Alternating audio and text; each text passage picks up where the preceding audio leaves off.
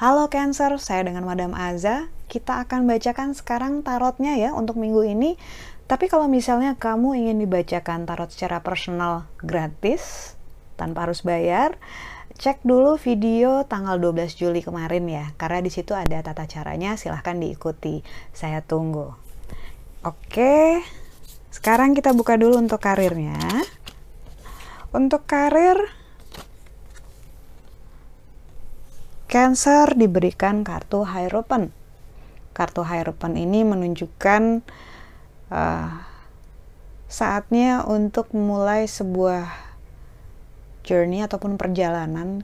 Ini ibaratnya adalah perjalanan suci, akan memulai sesuatu dan selama memulai usaha ini akan menemukan apa yang penting buat kamu dan apa-apa yang sudah saatnya kamu tinggalkan. Ada kemungkinan kamu juga akan merasa detach ataupun lepas dari sesuatu yang selama ini kamu anggap penting buat kamu. Misalnya teman kerja ataupun project ataupun ikatan emosional dengan pekerjaan gitu ya.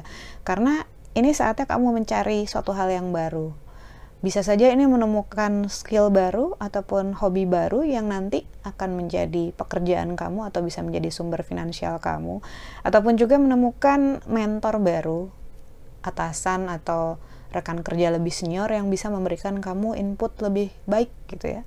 Kartu ini bicara tentang memulai perjalanan tanda kutip gitu ya untuk menemukan yang benar-benar penting buat kamu dan ibaratnya reshuffling gitu dikocok ulang dalam hal karirnya tentang unsur-unsurnya orang-orang yang terlibat mulai dari teman kerja, mulai dari apa yang penting buat kamu, mulai dari purpose ataupun tujuan kamu dalam hal bekerja. Ini sebenarnya lagi nunjukin tentang tujuan baru, satu hal yang baru di masa depan, tapi ini adalah perjalanannya ataupun prosesnya. Dijalani saja dulu. Yang kedua, percintaan untuk Cancer. Death ini menunjukkan naga dalam bentuk kerangka namun dia bisa terbang tinggi meninggalkan kegelapan.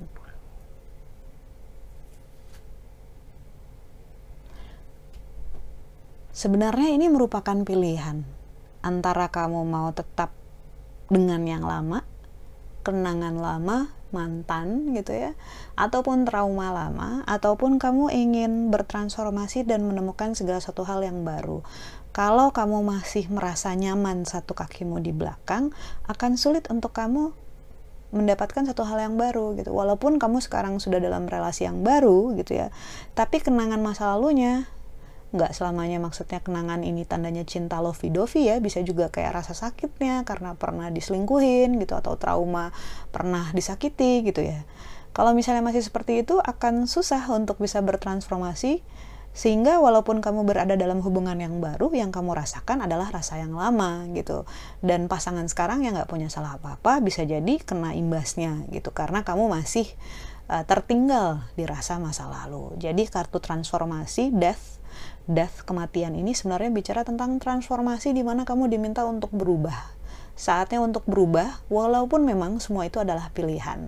Dan tidak bisa dipaksakan kalau misalnya kamu merasa belum siap belum siap ataupun belum mau. Nah, kalau misalnya belum mau, gimana caranya supaya kamu mau biar tidak berapa lama dengan satu kaki di masa lalu? Karena kamu sekarang kan ada di present moment, di masa hadiah masa sekarang.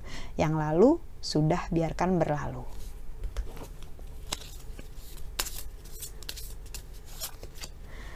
Kartu yang terakhir, kartu nasihat. Kartu nasihat ini menunjukkan emperor.